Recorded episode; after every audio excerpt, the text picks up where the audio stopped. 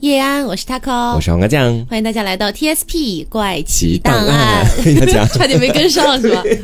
啊，上周我们怪奇档案暂停了一期，是。呃，其实已经说了好多遍，我都不想说了。你本人就进医院了，对我本人进医院了，然后呃，上周就拖更了一下、啊，不好意呃思，习惯性拖更，啊，对。然后今天这一期是我觉得呃最近以来好像呼声比较大的，说希望我们赶紧再聊一聊案件。啊是聊到我本人最讨厌的一个环节，是吗我对我对案件真的每次准备资料比其他的题要繁琐很多，其实啊，这样子的，对哦，反正就是很多听众一直都想听关于案件的东西嘛满。足你们，满足你们啊，，嗯那，今天我们就找到了一个我觉得非常凶残、是。非常残忍，而且对于他们当时那个国家，包括到现在都有很大影响的一个案件。嗯，哦这个案件也是来自日本的，嗯大家可以叫它金山案件。这个金是那个天津的金，对，然后呢，也有不少人给他的称呼是直接拿凶手的名字来给这个案件来命名。这凶手呢，就是我们之前跟大家说了，这也不是什么悬疑的凶杀案啊，嗯很明显就是一个这个凶手叫做都井木雄，所以有很多人都会叫他都井木雄案，也会这么去称呼这个案子啊。嗯那我们接下来就来跟大家来讲一讲这个略显恐怖的案子了啊。到底是怎么回事呢？来慢慢告诉大家。嗯，这个金山事件它的发生时间是在日本那边的昭和十三年，也就是一九三八年。大家喜不喜欢我这样的一种就是略带悬疑的讲话语态？我就切换一下跟大家说啊。嗯，那这个在一九三八年，也就是我前面说到的昭和十三年的五月二十一号。在凌晨的时候，地点呢是在日本的一个很贫穷的小村庄，叫做贝尾村，在这里发生的一起恶性杀人事件。我们为什么说这个恶性杀人事件它是震惊了整个国家，包括到现在都会产生深深远的影响？因为单单你从杀人案的角度来说，是不是我们如果就说是杀的人如果越多的话，证明凶手越凶恶，然后对整个社会产生的影响可能也就会越大。嗯，那在这个案件当中，这个凶手啊，包括凶手自身，他最后自杀了，总共是死了三十一个人。哦，三十一个人是什么概念？在先前我们节目里讲过沙林毒气那个案件嘛，嗯，当时那个虽然没有细讲，但是提到了的，嗯。是，然后他在当时统计的死亡人数也没有这个案件多，嗯。所以说足以证明这个案件其实对于当时整个社会的风气是一个非常大的破坏啊。然后我们说呢，这个其实就是日本犯罪史上空前绝后、惨绝人寰的一起杀戮。然后到后期，因为我们说通过三十个人的统计是死亡嘛，还有一些轻重伤的还没有算进去，嗯。啊，在我们这个凶手去做完案之后，有人后来还是被抢救回来了，但抢救回来人数不多，大概也就两三个的样子。哦，但是现在呢，那个地方基本上已经没有什么人居住了，而且成为了一个小小的禁地。而且刚刚黄瓜酱提到昭和时代，嗯昭和时代对日本来说是一个呃很特别的一个年代吧啊。怎么说？对，因为呃那个时候也经历战乱嘛，嗯然后呃像比起就是我们有一句话怎么说的来着，我可能有点忘了，大概就是什么昭和男儿，嗯，然后平成废柴啊，哦大概是这样的感觉。所以它等于说是昭和时期的男性啊啊，起码在我们现在回顾去看的话，你会有一个固有印象，会觉得昭和时期的男儿是很很有热心肠的，嗯然后啊非常的这个阳刚的，嗯啊，然后充满了热血的有。男人血性的那种。对，有点这种感觉。但是今天的这个主人公啊，这个凶手可以说是完全没有昭和男儿的这些特性的。对，嗯而且呢，我们前面也说到说这个凶手，包括到现在对日本的一些小说呀、影视作品都产生了影响啊。嗯，我觉得大家其实也可以，比如说自个儿去搜一搜这个凶手，他在当时作案的时候，他身上的那个武装啊，然后有人是专门画了这个图，我觉得大家看到之后可能会觉得心里发毛。嗯我我这里暂时就给大家简单的描述一下，他在作案的时候呢，头上绑着两个手电筒，然后在胸前的时候也有一个那个灯在前面，然后手上是拿着刀，然后身上还有枪，嗯啊。背后呢还背着那个子弹，就等于是看着非常凶恶的一个角色。嗯，然后这样的一个形象，其实，在后面不少的影视作品，包括是文学作品里面，都会有类似的出现。对对对，这个故事被用到了很多的小说里面，嗯然后呃还有舞舞台剧、电视剧、电影儿，嗯甚至是连那个游戏里面都会有。哦，嗯，然后我们再说到这个案发地点，前面说了嘛，是在贝尾村啊。这贝尾村是个什么地方呢？大家其实就想，它既然是个村子，肯定是比较穷的小地方，对吧？嗯而且呢，相对来说比较靠山。然后呢，这个村子啊，如果你现在过去，你会看到这个地方它有一个墓地。啊，这个墓地里面有很多人，比如说在墓地上那个墓墓碑上，大家都会写这个人死于什么什么时候嘛。嗯，有不少的墓碑上都写着逝世于昭和十三年五月二十一号。哦，基本上都是在那个时候的受害者，也就是埋在了这里。嗯啊，然后呢，我们说这个事件，它其实在当时的时候，一九三八年发生的嘛，当时其实正值是日本对我国。啊发生这个你去惨无人道的侵华战争。对，所以说当时的时候，他们前方有非常多的男性士兵都在前面打仗啊，这个也会造成说这个案件它其实有一个怎么说间接原因和间接推动力。在当时，因为他们社会上日本社会都在广泛的进行征兵嘛，嗯，所以导致说其实每一个派出所的人手都不是特别够的，嗯，所以在当时这个事件发生之后，他们本地的派出所，也就是贝尾村这个地方的管事的派出所，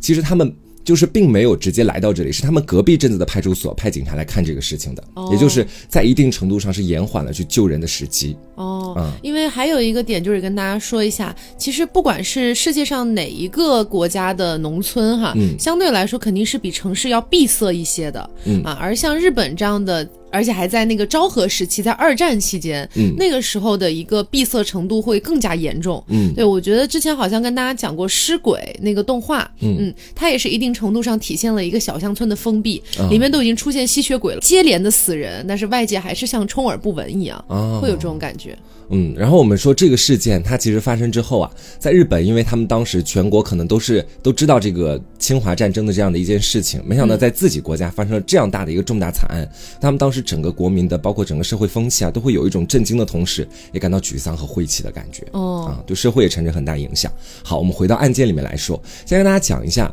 这个案件的凶手。都井木雄他到底是一个什么样的人？嗯介绍一下他的生平啊。他是在一九一七年出生的，但是呢，他当时并不是直接出生在贝尾村的，他是在其他地方出生。他的父母很早就死了啊，小时候父母双亡，都死于肺结核。嗯，然后他就和着自己的这个外祖母还有这个姊妹一起长大，外祖母把他和他的姊妹一起抚养长大。在他六岁的时候呢，啊，他的外祖母当时就回到了自己的家乡。贝尾村，啊，把他们都带到贝尾村里面来进行居住啊，这里跟大家。提一下，就是一直在说这个贝尾村嘛，但是前面又提到说这个案件叫金山事件，嗯他可能就会觉得为什么不叫贝尾事件 啊？是这样的，就是那个贝尾村现在是属于日本的金山市的、嗯啊。然后我看了一些资料啊，不过对日本的这种历史地理变迁我稍微不是那么熟悉啊。大概的资料显示，就是以前呢，它可能还不属于金山、嗯啊，曾经属于过，后来又不属于，最后在划过来了，对，又重新划回去了，嗯、所以可能是以一个更大的一个市级的一个角度去命名的这个事件。嗯，然后我们说这个都景家，他们家在小的时候呢，外祖母不是刚搬到这贝尾村嘛，啊，家里其实条件啊、环境啊，其实都挺好的，嗯因为本身就有一定的资产，再加上家里那时候大家都种田嘛，他们家也有一定的田地啊，基本上每年也会有个固定收入。嗯，所以他们家那个时候算是一个中游水平，就按我们现在说小康家庭吧，算是啊、啊不，算不算差，也不算特别富有。对，但是呢，家里面我们说他的父母双亡，所以只有外祖母这一个大人在照顾那些小孩嘛。嗯，恰巧这外祖母呢，因为年事已高，这身体也不太好，所以说呢，进而在到了这些家里的孩子上学的年纪的时候，外祖母也很溺爱我们的这个凶手。他当时就屡次对这个都井木雄提要求说：“哎呀，你这个我在家里，这你外婆在家里病成这样，你还去上学，你到家里来照顾我，就就你也别忙着那些学校的事儿了，我在家里病的都不行了，都要。这里也跟大家补充一下，就可能有些人听到说奶奶身体不好，不想让她去上学，呃，好像也算是在尽孝的一种方式吧，哈、特别是在那样的一个年代。但是为什么到后来这个凶手呢，他一直非常耿耿于怀对这件事情哈、是有原因的。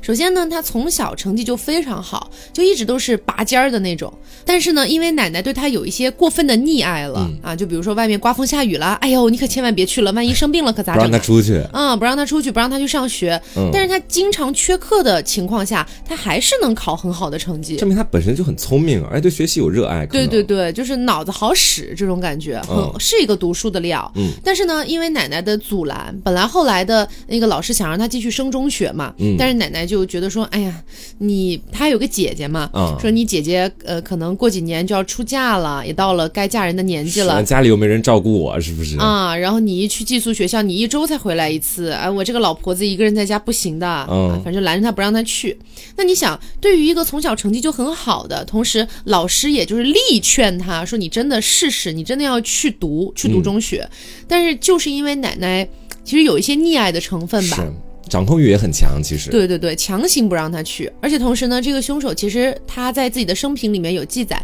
他并不想成为一个农民，嗯他其实是想做一个小说家或者是编剧这样的一个职位的。嗯，我其实觉得说这种包括家里面的家长对孩子过分的掌控欲，我其实蛮有共那种同感的，你知道吧？是对，因为我妈其实也是这样对我的，她事无巨细到就是，包括我们前两天在聊天的时候还在说，就我现在在外面自个儿工作了，有自己的房间了，我妈可能还想过一段时间天来给我的房间打扫一下，嗯，就是。就到这种程度，觉得说你在外面你住的自己肯定不干净，我肯定来要要来给你打扫一下这个样子。他时时都希望我掌握在他的手里。当然，我说这些并不是说我现在在给这个凶手找开脱，说这些都是他以后犯案的一个理由在里面啊。我其实我的意思是说，这样的话其实对于孩子的心理成长，包括各种成长都是不太健康的。是的，嗯，因为一开始那天我们在聊这个事儿的时候，我还跟黄瓜说。就我潜台词就是就是就就是觉得你已经成年了，你大学毕业了，你不觉得你妈妈嗯就时不时的掌控你了？对，还要来给你打扫卫生，这个其实有点怪嘛，我觉得。但是当时黄瓜可能一一开始没没反应过来，嗯，我觉得也还好。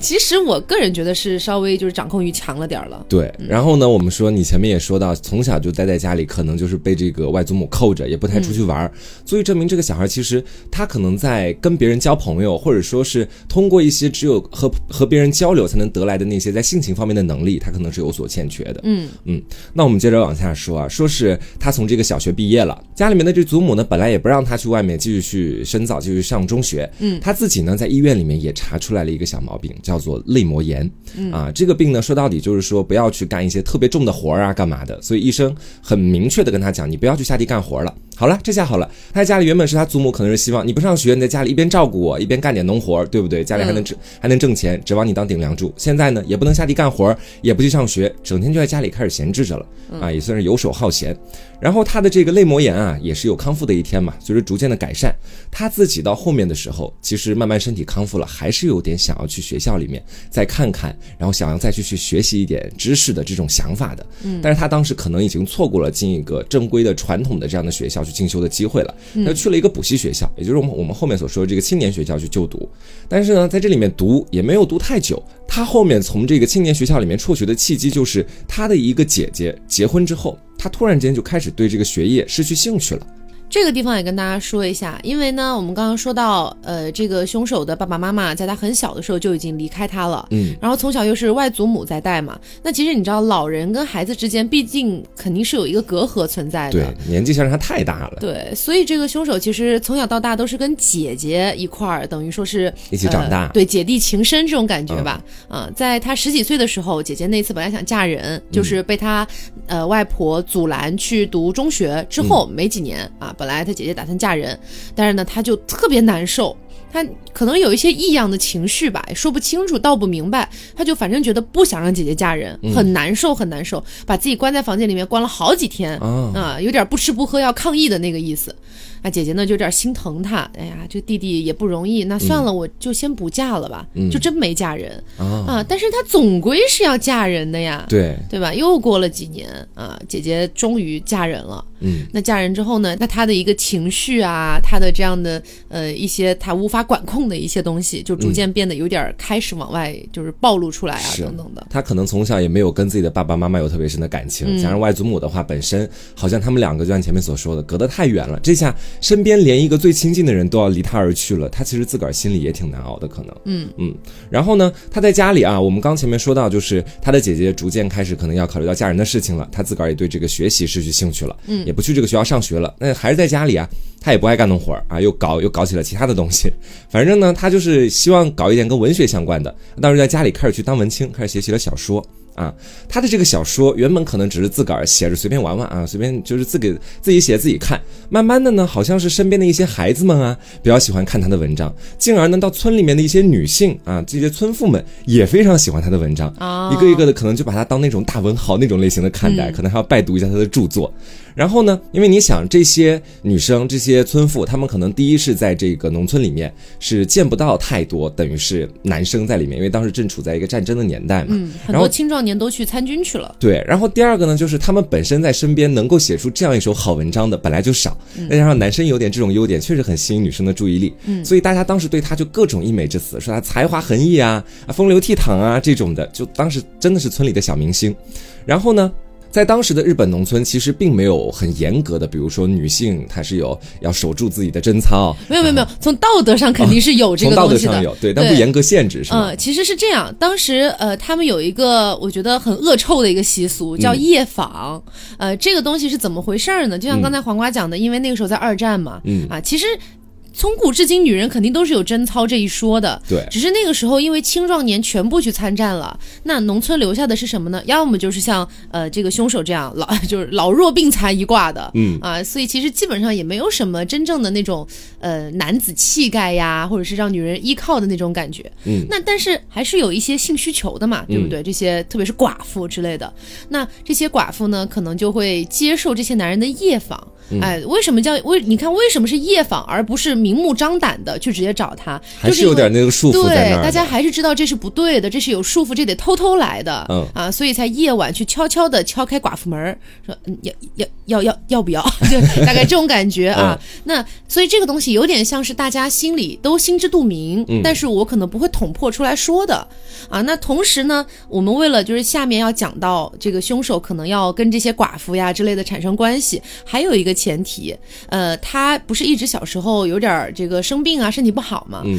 但是后来不是想当文豪吗？嗯。所以他就经常有的时候去城里的那个书店，呃嗯去借书去看书。那在看书的过程当中，又认识一个朋友，这个朋友呢，呃，也是不太学好，就说，哎，你有没有去过那种暗娼街？嗯。啊？就是娼妓的那个娼。哦，对，说在那我嫖是吧？对我带你去玩儿，哎，于是呢，他就生平第一次体会到了女人的快乐、嗯。啊，这样不是女哎不对，什么叫女人的快乐？女人的滋味儿，对，体会体会体会到了女人的滋味儿，对所以他就有点食髓之味。嗯啊，后来就其实有一天天都在想这些事情，是，然后刚好呢，自己身边又有这些资源，通过自己的这个文学素养给他们吸引过来的。嗯。啊，他当时呢，在村里女人缘特别好，其实是受到了身边很多人的其他的这个羡慕和嫉妒的，嗯，对吧？然后呢，我们说他的这点优越感啊，其实在一九三七年的时候，当时的一次征兵活动开始之后，就被就开始被击得粉碎了。嗯啊，是为什么呢？因为当时大家在村里面开始征兵啊，是村里面的男士可能又得一拥而上了，对不对？大家其实都很看重这个穆雄，因为觉得说，哎，他这个字写得好，然后平常的话，呃，这个文章也写得好，对不对？然后身体嘛，也没有什么外表一看出来就是那种不好的那种情况产生，嗯，大家都对他抱以厚望，但是他却被军医诊断出来了和自己逝去的父母一模一样的疾病啊，肺结核核。所以说被诊断出肺结核这个疾病之后，当时诊断完之后是要给这些男人们做评级的嘛，甲、乙、丙这三个等级算是，他直接被评为了这个丙等，也就是丙级。一般来说，这个丙级啊，它代表的意思就是不合格。啊，你是不能够直接来队伍里面的，因为你有这种肺结核这个疾病。嗯，所以说平时他看着自己身边平常那些对自己羡慕嫉妒恨的男人们，一个个都拿到了，要不然甲级、乙级啊，一个个都准备去报效天皇参加战争了，他自个儿还只能在村里面天天写写书，对吧？哦所以说他当时自己自己心里是非常不好受的，其他人基本上都被乡里乡亲啊拥拥着抱着，基本上光荣入伍去了，他自个儿还是每天在家里面不知道要干啥，对不对？而且这个地方也有一个要补充的，刚才黄瓜酱不是讲到这一次征兵入伍失败之后啊，嗯。他不是那个人气就一落千丈嘛，嗯。啊，其实也不是一蹴而就的，就是在他征兵之前啊，哎，他一开始找到一些寡妇，嗯。然后夜访人家寡妇门儿，嗯。啊，成功了那么几个，他就觉得哎呀太爽了，这种感觉真的太爽了。于是呢，他后来有点变本加厉了，嗯。他在征兵之前哈，他去找了一些未婚的姑娘。啊啊，找了一些单身未婚的姑娘，想要跟人家就是有这种关系。嗯那单身姑娘肯定不愿意跟你干这个呀，对不对？嗯反正就拒绝了他，然后次数多了起来啊，人数也多了起来之后，其实他在村里面的风评啊，已经开始有一点点跌落了。啊，等于是催化剂，后面检查对出来那个肺结核的事情之后，嗯，然后再加上当时其实那个时代就是开始征兵了嘛，其实对在女性群体当中，大家都会觉得说这种甲种等级的男子啊，大家对他们有种崇敬之情。嗯，当然说你算是为国效力嘛，但是对于这种丙等级的男子，其实就是有点小小看不起的意思了，那不是小小看不起哦，非常看不起。对他们那时候会觉得说，你怎么会连征兵都过不了？是会有种就是这种感觉。你看我们现我们现代的话哈，嗯你可能会觉得如果征兵过不了，那可能是你是不是眼睛不好啊，嗯或者是你是不是扁平足啊？嗯大家反正不会有歧视的感觉吧？但在那个年代，可能也是因为一定程度的战争洗脑，嗯然后这种天皇的那种绝对霸权，啊大家都觉得你怎么会就是你你居然连报效祖国的资格都没有，太丢脸了，会有这种感觉。嗯所以说，有的时候你看这个缺点一旦开始被暴露之后，大家对他的整体看法都陷入到了完全负面的状态。对啊，原本觉得说他写的一手好文章，慢慢大家呢也会发现他只会写一点好文章 啊，就开始这么去批判他，而且说你看这学业没上几年，其实基本上上呢也没有个什么工作的证书，干嘛也以后肯定是没有什么未来，没有什么潜质的男人，跟他干嘛呢？所以基本上大部分人都已，大部分女性都已经开始逐渐疏远他了。嗯，原本可能还跟他还愿意让他夜访几次的那几个女人，也逐渐开始选择离开他。而且那几个女人还反咬一口。啊对，这几个女人呢，甚至还去找到，因为其实你说这种事情，夜访这种事情哈，嗯，我们刚刚也说了，既然叫夜访，它必定是见不得光的事情、啊，那大家也不会没事拿出来说。但是呢，昨晚一个男人夜访我，不会这么去讲。对，但是呢，里面有一个女性是比较重要的一个角色，她叫才女。啊，那个采很有才的女人不是不是 采采莲花的采啊才女啊嗯呃对，然后呢，她是曾经被夜访过的、嗯啊，两个人保持了比较久的关系。但是其实你说这个凶手啊，他征兵入伍失败了之后，他肯定是不想回村告诉别人这个消息的。嗯他难道说啊，对不起啊，我失败了？他明明知道顶级男人 他明明知道这个消息会让别人瞧不起他，他其实是藏着掖着的。啊，但是这种消息肯定会不胫而走，对不对？你慢慢的莫名其妙，身边人可能都会知道。那知道的比较早的一批人里面就有这个才女嗯啊，这个才女呢也是俗称大嘴巴 啊，就特别爱叭叭叭叭叭。然后当时这个征兵的消息、征兵入伍的消息被他知道了之后，他就开始到处逢人便说，逢人便说呀，嗯，然后就搞得全村都知道了。那一传十，十传百的。对，然后同时他为了撇清自己的关系，证明自己的清白，还跑去跟别人说：“哦，我我可从来 对对，然后还还跑去，但是他是怎么说的呢？比如说跟他外祖母讲。哎，你那个孙子曾经来夜访过我，被我狠狠的拒绝了。我可是清白的啊，我跟他可什么都没有做过啊。呃排放力的很好。对，逢人都这么讲。那嗯跟他有过夜访经验的其他的几个寡妇也都这样讲啊啊。他的人就是那个名气啊，已经是臭到臭不行了对对对，嗯，然后呢，你想想看，原本一个被大家捧在上面的，等于是接近那种神坛的一个男人、啊，本身自己自身就带着一点这种优越感，突然之间一落千丈，受到了大家的鄙视，嗯。他自个儿其实心里面是完全接受不了这一点的，所以说在他之后，他做出了一系列在我们现在看来可能会有些反常的举动。啊，我们现在去看他的话，可能会觉得是他心里面的怨恨，包括已经有一些积怨在身体里面了，为他后续的作案其实有了一个铺垫的这种感觉了。嗯啊，我们说到在一九三七年的时候，也就是我们案发的前一年，这一年我们的都井木雄在干什么呢？他今年拿了一个执照啊，这个执照是狩猎执照。嗯啊，就是在山上打猎的这个执照。然后呢，有这个执照会有个什么好处？就是你可以去买猎枪了。啊，你可以去配备一个枪给自己了，所以啊，他当时就在金山地区购买了一把猎枪。关于他当时为什么买这个第一把第一次购买猎枪啊，有很多的说法。他们说有种说法是说他其实是不想自己再去跟别的女生求爱的时候被拒绝，觉得自己好像女生觉得自己不是男人，我用枪支来证明我是一个铁血真汉子。嗯，有这种说法，也有说法是当时自从他名声臭了之后，村里的人不是都挺排斥他的嘛，然后呢，就有人想要害他，他想要拿这个猎枪来防身啊，嗯，我还看。到有一个说法，我个人觉得比较合理一点哈。我个人觉得、那个说法是他买这把枪是为了去威胁那些他要去夜访的女人，哦，他去威胁这些女性跟他发生关系。天哪，已经逐渐走上了歪路了，感觉。对这个地方提一下，因为大家听到夜访哈，就会觉得哎呦夜闯寡妇门那种感觉。嗯其实不是的，正常的夜不是也不算正常的夜访，就普通的夜访，嗯一般都是男男方和女方都自愿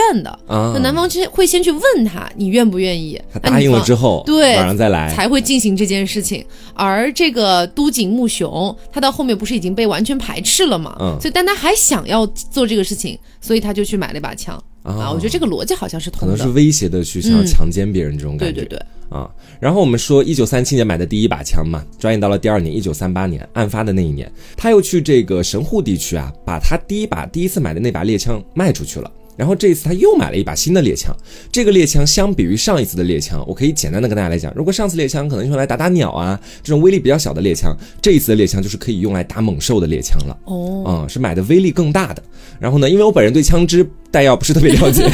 我就不给大家来装逼说这个枪到底有什么什么好处。但是根据我查的资料，这买的猎枪呢是叫这个十二口径五连发的勃朗宁猎枪。啊、十二口径，嗯，十二口径，那不是应该是霰弹枪了你？比我懂很多。哎，我们 玩吃鸡，这个。我们玩吃鸡十二口径的不就是霰弹枪吗？哎，你这么说好像也是对吧？？五连发的霰弹枪那个枪反正威力很大，在游戏里。是近距离的话是威力比较大。对，然后他当时去在村子里面人，好像有不少人也知道了他要买这把枪嘛，他就跟大家声称说啊，我经过前一年的训练，我现在已经可以去山上打猛兽了，所以我特意才买了这把枪。所以基本上当时大家都以为他买这把枪只是为了去山里面进行狩猎。然后呢，重要的是啊，他买这第二把猎枪，在后面就会被认为是他想要展开杀戮行动的一个证明。为什么这么说？因为。作为一个等于是在家里面本身他们家只是小康家庭的这种环境来讲，在两年的时间里面买两把枪，其实枪支还是蛮贵的，嗯，他们是没有办法负担得起的，所以他买他买第二把的这个枪的时候，他通过在银行抵押自己的房产和田地才买的这把枪，哇。直接抵押房产和田地会在什么样的情况之下？我个人的分析是，已经有点决绝了，想要最后一搏，背水一战，嗯，才会想要去把这把枪买下来。所以这也就是我们说他的这个第二把枪，可能就预示着凶杀案即将要发生了。嗯嗯。但是啊，但万万没想到，后来呢，因为一些机缘巧合，呃，他被人举报了，对，然后有警察来了，把他枪给带走了。这是最，这是最扯的。他付出了很多很多，拿到这把枪，哎，没了，你知道？但是。我们继续把时间推到他刚买这把枪的时候，哈，他当时呢就是每天都要进山里面去练习射击，然后呢每天在村子里面也会拿着枪在晃荡，这个其实就符合我前面所说的那点，他买这个枪其实还是想要震慑一下在村子里面想要去害他的人的，啊，等于是一枪多用，既能够一枪多用，对，去帮助自己在晚上是威胁女性，白天的时候也能防身这种感觉，啊，然后呢。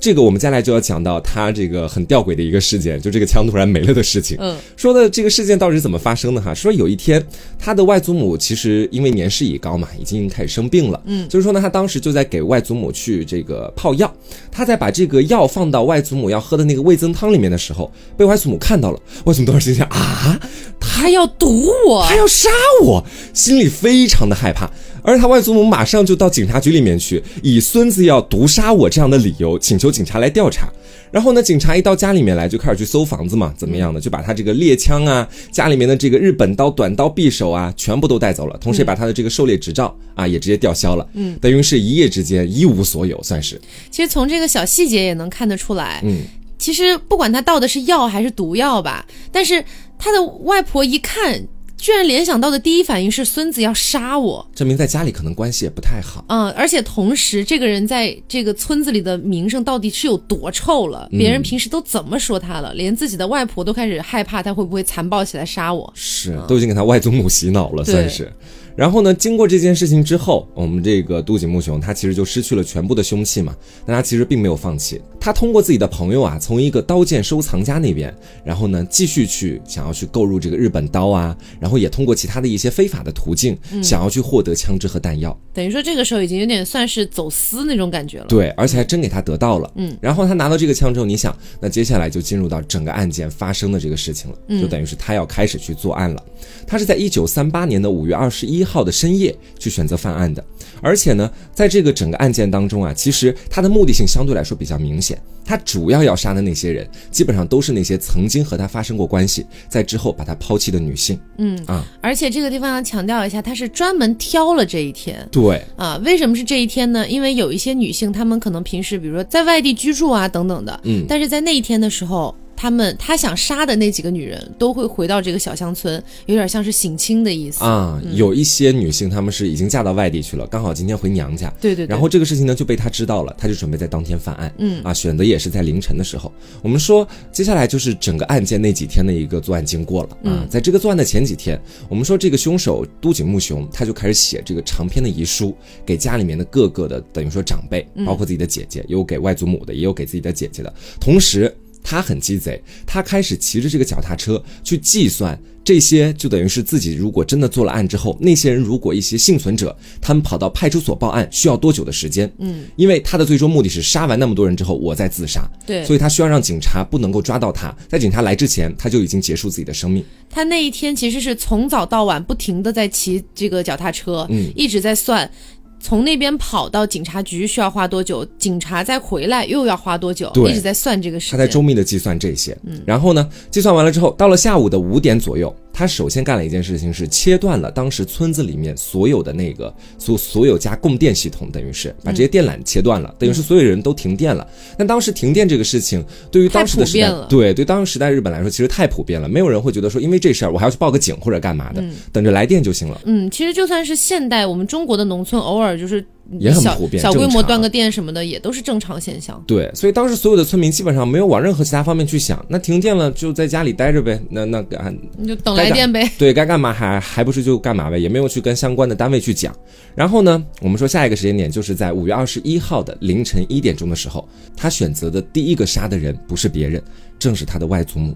啊，他后面的时候，包括是人们去看他的遗书，做出一些研究，会觉得说，他第一个杀外祖母是觉得说，如果自己杀了这么多人，到最后肯定是不能继续再陪着外祖母了，那索性我就把外祖母先杀了，也避免他在家里面就这样孤苦一生。天哪！他是这样的一个想法啊，哇，我我我以为我看到的那个想法已经够、够奇葩了。嗯就是呃，我看到有一些人说分析出来的原因，为什么第一个杀外祖母，嗯说是因为对外祖母的仇恨其实是相当大的。啊，啊、就是外祖母小时候一直溺爱他，然后所谓的溺爱又不让他去上学。反而是害了他，对他觉察到这一点了，是吗？对对对，那关于这个众说纷纭的，其实，那你说啊的那个其实更变也态，挺吓人的，是吗？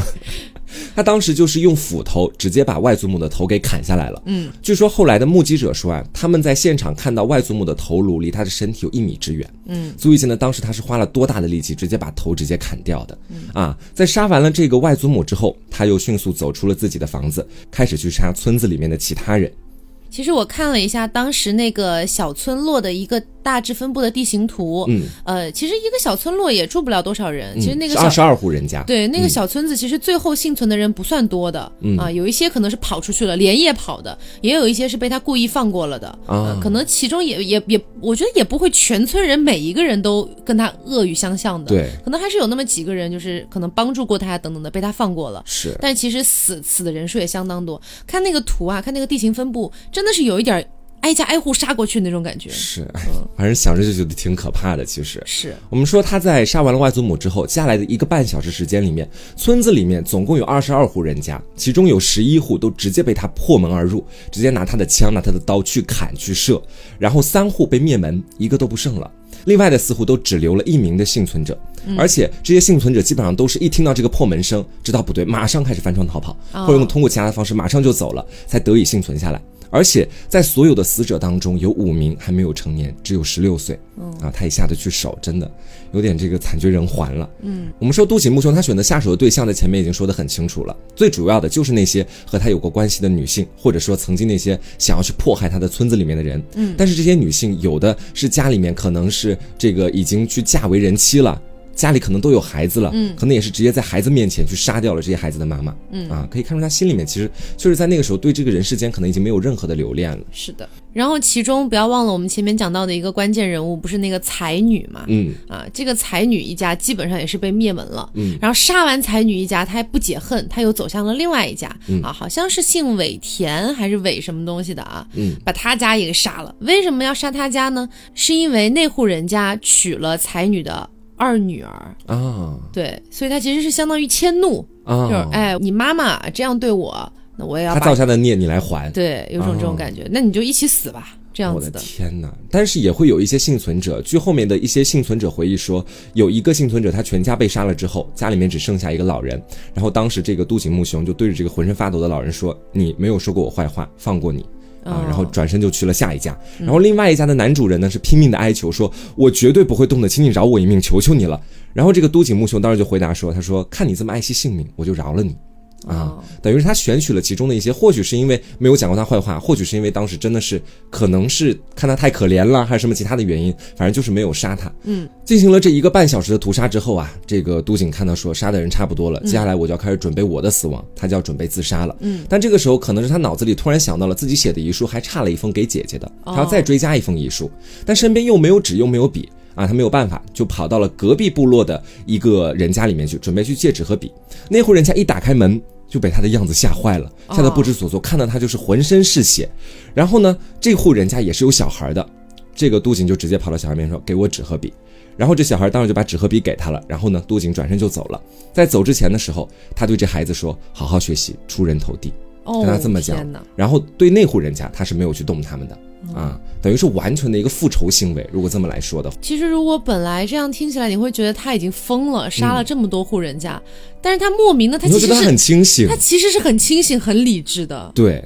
他可能杀的就是要不然是曾经害过他的人，或者是那些跟害过他的人有关系的人。嗯，但对其他的一些跟他自己可能没有太多的以前的过节的人，他基本上都是不碰的这种。是，当然我们并不是在夸他，或或者说给他找理由干嘛的啊，我们只说他这个时候还算是有一点良心在其中。嗯啊，然后呢，之后他写完了这个遗书，来到了距离案发现场三点五公里之外的一个山的山顶。然后在当时那个山顶上面去直接以猎枪自杀了。嗯啊，我们说在他杀完了村子里那么多人之后啊，到了凌晨三点的时候，村中终于开始响起了这个消防警报。啊，等于是开始一些可能还没有被他打扰到的人家，开始去逐渐发现这个事情有点不简单了。而且中间也有一些逃跑出去的啊，对可能就出去报警去了。大家可能当时刚，因为那个时候是在凌晨嘛，很多人都在睡觉，刚起来可能还有点懵。慢慢的就有消息传过来说，这个贝尾村遇到盗匪，有人被杀。然后呢，在一些村子外面的人也听到了这些消息，但当时一时间有一个短暂的时间是没有人敢去的，大家都会觉得说这里面有盗匪，现在太危险，等天明的时候再过去看看吧。哦，所以就导致了说，可能原本在案发现场一些重伤的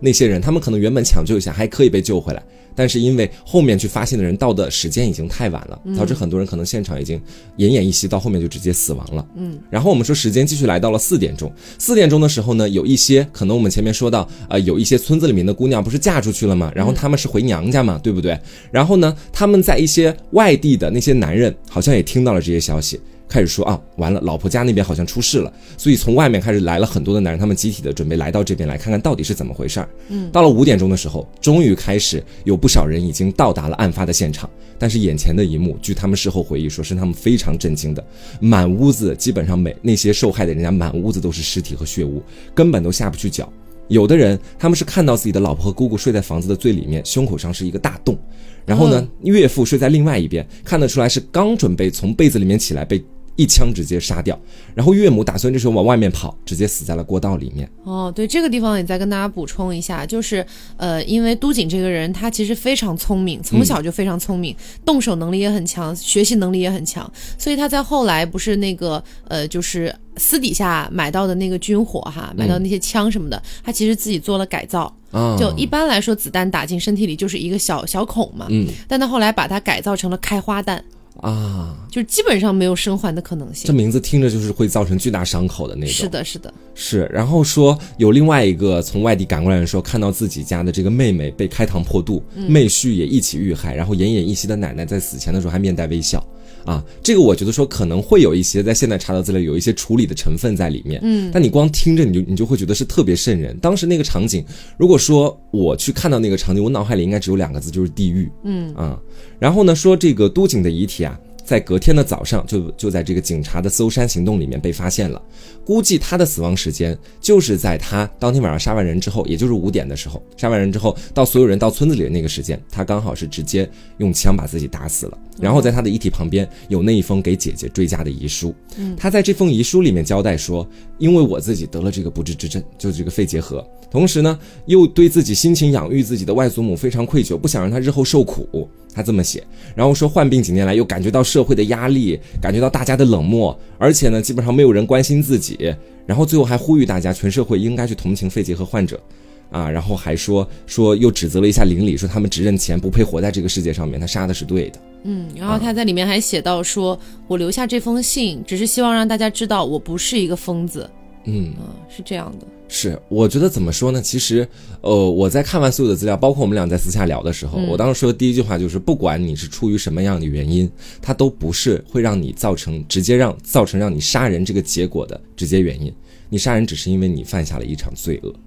哎，怎么说呢？就是他这个事情。让我觉得特别难评价的，就在于他杀人的时候，他是特别理智的，嗯，你知道，就很多的一些连，不管是连环凶杀案，还是说是那种无差别杀人事件，嗯，那个凶手基本上都是一个比较癫狂的状态，对，或者像是他处于一个某种极端的啊，不管是邪教啊还是什么的这种里面，但他还搞感觉就好像真的是，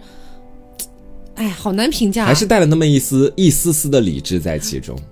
我觉得我觉得不是一丝丝理智，他就是非常理智。就很明确的知道自己到底要杀的是谁。对他没有像有一些凶手一样，他是杀上头了，看到谁都杀，嗯。啊，小孩也杀，谁也杀。他就是你跟我有仇，我就把你杀了；跟我没仇的，你就走吧，嗯，是这样的感觉。是，嗯、当然在那样一个年代，然后呃，不管是中国还是日本，还是世界各地的，因为那时候二战嘛，嗯。但是说到底，日本还是一个发起侵略的国家，嗯。呃，但是其实也能从这样的一个杀人事件里面看得出来，在那样的一个战争的时代背景下，即便是发动侵略战争的国家，底下的一些民众也还是会出现这种惨绝人寰的事情吧。嗯对，所以就是我们也完全没有说要给日本洗什么，嗯只 是说就是有一种，即便他们是发动战争的国家，也会遭受战争的恶果。是，所以呼吁和平，好吗？啊，就就其实我觉得这个故事其中有一点背后有一点点那种战争的那种隐喻在里面的。嗯如果不是因为这场战争，他的很多悲剧好像都能被避免。是嗯，是这样的。因为战争所造成的一系列负面影响，包括可能是经过了重重的那个推导之后才出现的负面影响，对对对都可能会对小小的民众造成很大的影响。嗯啊，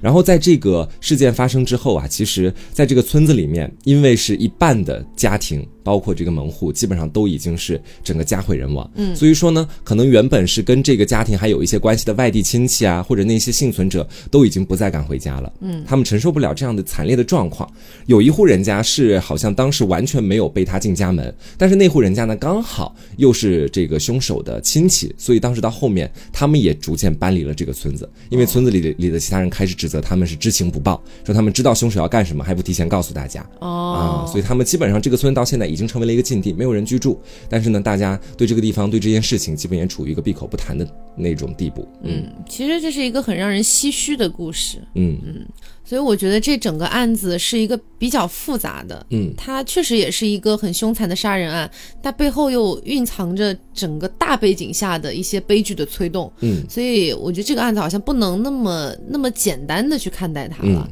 那大家对这个案子有一些什么样的想法，也可以跟我们一起聊一聊。嗯，那我们今天节目就是这样啦，我是 taco，我是王阿酱。嗯，我们下周再见，拜拜拜